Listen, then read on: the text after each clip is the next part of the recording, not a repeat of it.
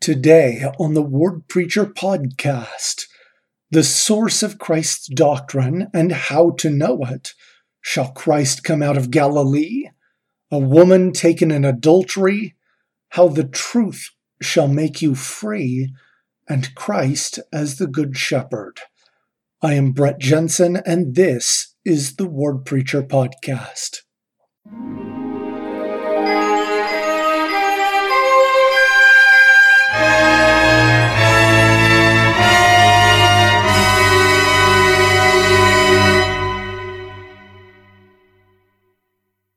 All right, today we are covering John chapters 7 through 10. There's a lot of really good information here. There's no way we can get to all of it in this podcast, but we will cover a few points, starting in John chapter 7 with the source of Christ's doctrine. So many times in the Church of Jesus Christ, we talk about the doctrine of Christ and uh, and how fundamental that is to everything that we believe. And it's interesting here in John chapter 7, Jesus describes the source of that doctrine. He says this My doctrine is not mine, but his that sent me. If any man will do his will, he shall know of the doctrine, whether it be of God or whether I speak of myself. So the question is why would Jesus require people to act without knowledge in order to gain knowledge? So the source of his doctrine, he's saying, is his Father. And to know if the doctrine is of God without knowing it beforehand, you have to do it. Isn't that blind obedience? Is Jesus asking us to have blind faith? Is that what he's talking about with the with respect to the source of his doctrine? Um, not exactly. Now, he did ask people to keep the same laws that they already knew before.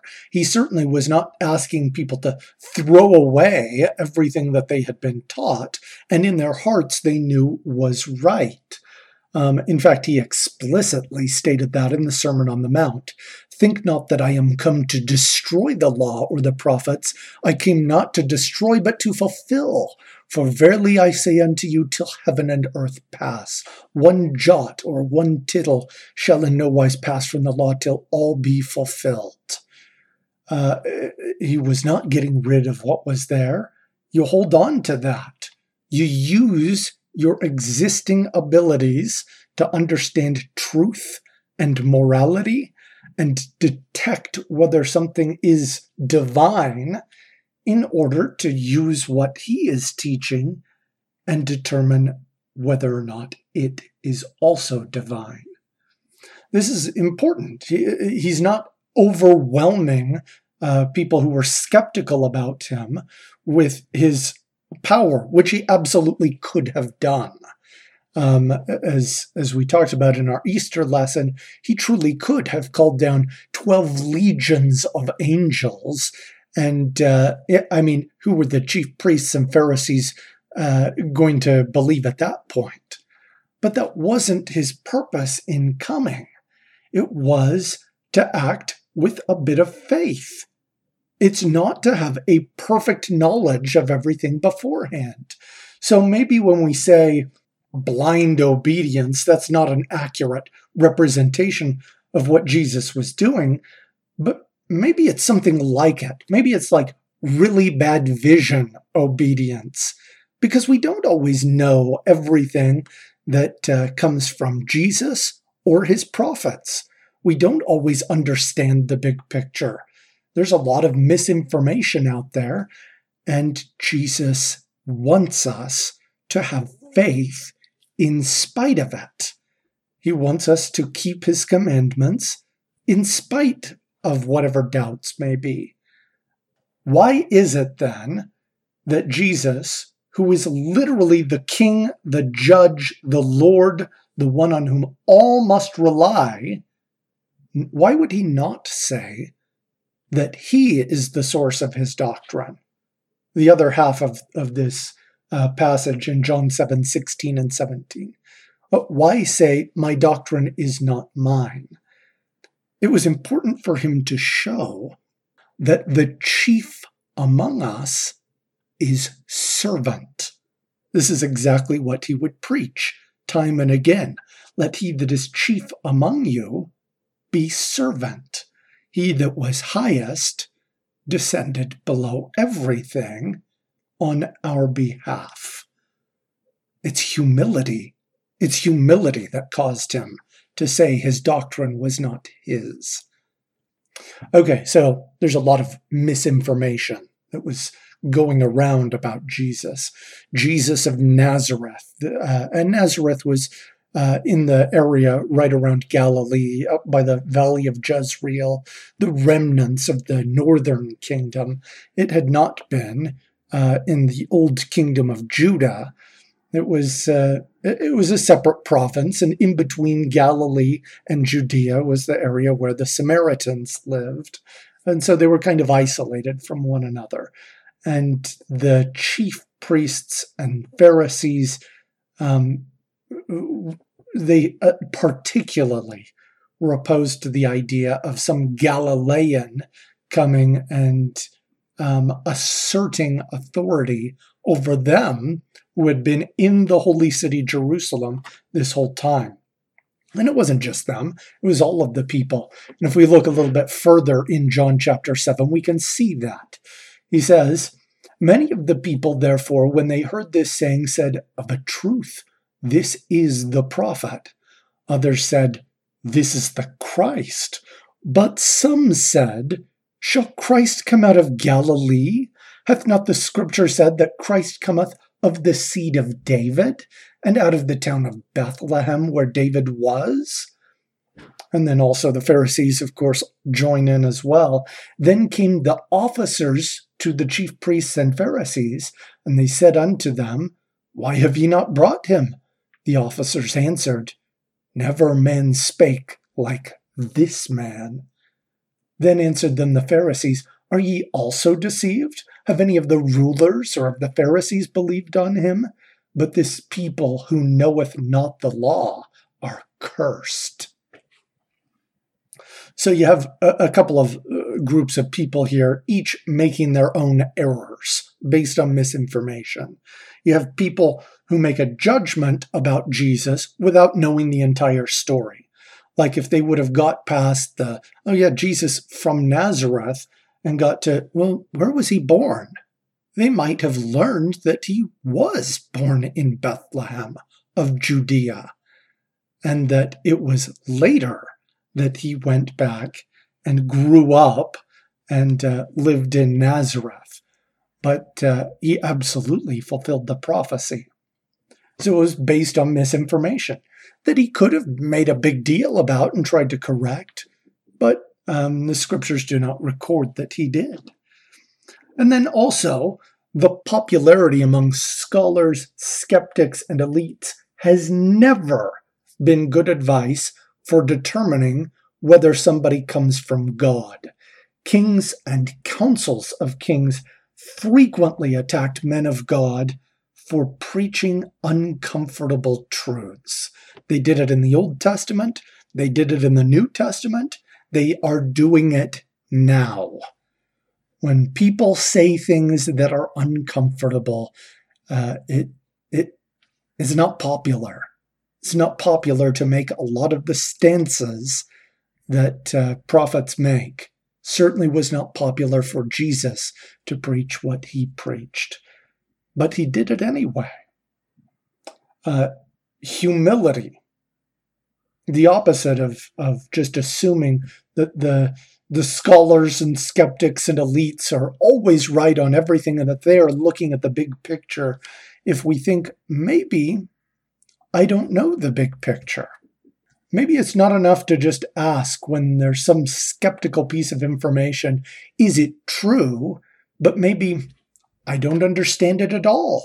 Why did this happen? Even if it is true, I don't know where that fits. This is an important step into learning the truth. If we assume that we know all of how uh, everything fits together and why people and prophets and even Jesus himself have done what they've done throughout time, well, it can lead to misunderstanding, as it did for them who could not even recognize the Christ when he was among them. The, the Pharisees, a lot of these rulers who were filled with pride and believed that they could easily trap this person from Nazareth, this Galilean, um, they brought to him a woman who was caught in adultery. Uh, what they did was emphasize what Moses taught. They said Moses commanded that such should be stoned. But what sayest thou? This is the trap. Jesus had been preaching forgiveness and mercy and kindness, and uh, he didn't have the authority to order someone's execution uh, legally. Um, and so they bring her, and if he says something that's opposed to Moses, they can attack him for being opposed to a known prophet.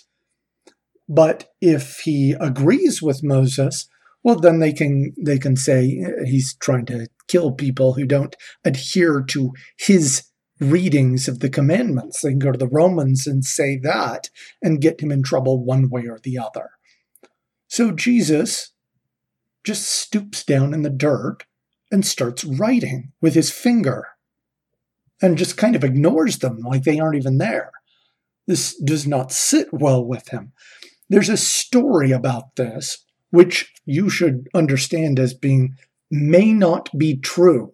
It may be utter bunk. But the story is that what Jesus was writing in the dust was the sins of the men who were bringing this woman there. Whether or not it's true, it is interesting to think about. Uh, and whether or not it's true, they continued to pester him. You know, what do you say? What do you say? And at last he stood up and said, He that is without sin among you, let him first cast a stone at her. Well, he didn't contradict Moses, and he didn't order her execution, so their trap had completely fallen apart. Not only that, which of them was going to, you know, be the first to say, I I am guiltless I'm going to throw a stone. And from the eldest to the youngest, one by one, they went away. Their trap had failed. And of course, after Jesus lifts his head up, and there is the woman. And she and he asked her, Woman, where are thine accusers? Hath no man condemned thee? And she answered, No, no, no man. And he said, Neither do I condemn thee. Go and sin no more. Now, that wording is important. Jesus had certainly to other individuals told them that their sins were forgiven. He had the ability to do that. He did not say that to her. He said, Go and sin no more. He wasn't condemning her to death. There were probably real consequences for this woman uh, if she indeed was guilty of uh, committing adultery. These are things that uh, she and her husband were going to have to work out and uh, and deal with. That's not uh, something that can just be washed away instantly. There are real consequences for these choices. But Jesus was not ordering her to die. He told her the way to live sin no more. This is pretty much the way that he approaches every one of us. It's not immediately with, oh, yeah, don't worry about it. It's an invitation to change, to repent, to sin no more, to start on a path that will make us better. All right. Jesus frequently in these situations where he was surrounded by some people that he wanted to reach and others that he wanted to, you know, kind of not give anything to, uh, was in a precarious position. And so a lot of his messages were obfuscated. It was almost like he was speaking in code so that only certain people could understand what he said. Here's an example. Then said Jesus unto them, When ye have lifted up the Son of Man, then shall ye know that I am he, and that I do nothing of myself, but as my Father hath taught me, I speak these things. And he that sent me is with me.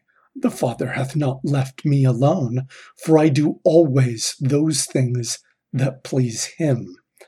As he spake these words, many believed on him. Then said Jesus to those Jews which believed on him, If ye continue in my word, then are ye my disciples indeed, and ye shall know the truth, and the truth shall make you free. So, this is his statement the truth shall make you free. The way his enemies, which were nearby, interpreted that was this We be Abraham's seed and were never in bondage to any man. How sayest thou, ye shall be made free? So, of course, their interpretation is ridiculous for several reasons, um, particularly since bondage was pretty much the standard of life for the children of Abraham. There were centuries of bondage in Egypt, repeated bondage during the j- uh, days of the judges. There were vassal kings installed by Egypt and Babylon. Uh, there were bondage that was experienced both in Babylon and in Persia, subjugation to the Seleucid Greeks, and the subjugation that they were under at that current time to Rome. Never in bondage to any man. Nonsense.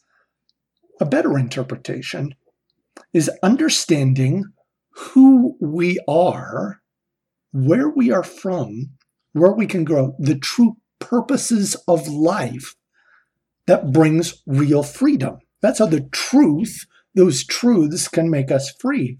When we understand which choices lead to temporary consequences and which lead to permanent consequences, our ability to choose is more powerful understanding that there is a real enemy who wants to deceive us and how we can be protected in Christ. That brings true freedom. That makes our choices more important. Uh, this has far less to do with uh, being in bondage or or being set free from some empire. Um, the enemies of uh, Jesus continued claiming they were Abraham's seed, and Jesus pointed out that uh, if they were Abraham's seed, they would have done the things that Abraham did. That Abraham wanted to see Jesus and rejoiced when he saw his day. And they, of course, objected, you know, Abraham is long dead, and thou art not yet 50 years old. And Jesus finally delivers this closing blow before Abraham was, I am. Of course, that I am is the same usage that he gave to Moses on Sinai when Moses asked who he should tell the Israelites had sent him. He was proclaiming that he was God. They didn't like that. Uh, but it didn't matter. Jesus escaped and he continued to preach. And he had to still use his careful obfuscation. Uh, another th- thing that he used to kind of explain to his believers was a comparison about sheep and shepherds. I'd like to read this. This is in John chapter 10 at the beginning of the chapter. Verily, verily, I say unto you, he that entereth not by the door into the sheepfold, but climbeth up some other way, the same is a thief and a robber. But he that entereth in by the door is the shepherd of the sheep. To him the porter openeth, and the sheep hear his voice, and he calleth his own sheep by name, and leadeth them out. And when he putteth forth his own sheep, he goeth before them, and the sheep follow him, for they know his voice and a stranger will they not follow, but will flee from him, for they know not the voice of strangers. This parable spake Jesus unto them, but they understood not the things which he spake unto them. Then said Jesus unto them again, Verily, verily, I say unto you, I am the door of the sheep. All that ever came before me are thieves and robbers, but the sheep did not hear them. I am the door. By me, if any man enter in, he shall be saved and shall go in and out and find pasture. The thief cometh not but for to steal and to kill and to destroy. I am come that they might have life, and that they might have it more abundantly. I am the good shepherd. The good shepherd giveth his life for the sheep. So there's still a problem. The sheep are still animals. Being called a sheep uh, contemporarily can be insulting because it implies mindless following. I myself have found this sort of remark uh, offensive and humiliating, particularly when it's used to describe Christians or people of genuine faith um, that were just sheep. I have I've taken issue with that, but maybe the mistake is mine. Jesus teaches this I am the good shepherd, and know my sheep, and am known of mine. But ye believe not, because ye are not of my sheep, as I said unto you.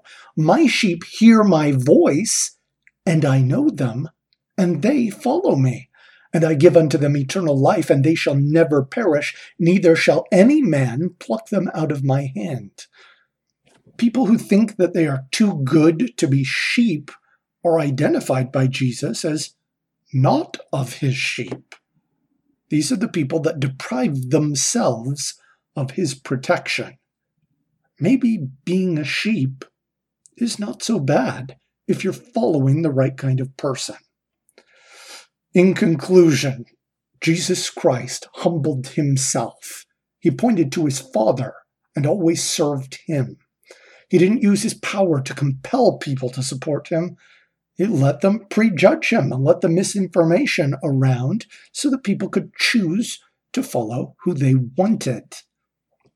He found ways, as with the woman caught in adultery, to stick to his standards regardless of circumstances, mercy or wrath. He held people to their decisions and invited them to improve, and also prevented the, the wrath that some of his enemies wanted to provoke. He is the truth. He will make us free. We would do well to be counted as his sheep. Better to be an uninformed follower of the true king than a clever skeptic following anyone or anything else. Next week, we will uh, look at Luke chapters 12 through 17 and John chapter 11. Lot of material in there, but keep up with uh, the Come Follow Me material for this week. And uh, we will, of course, see you again next week. As always, fight on.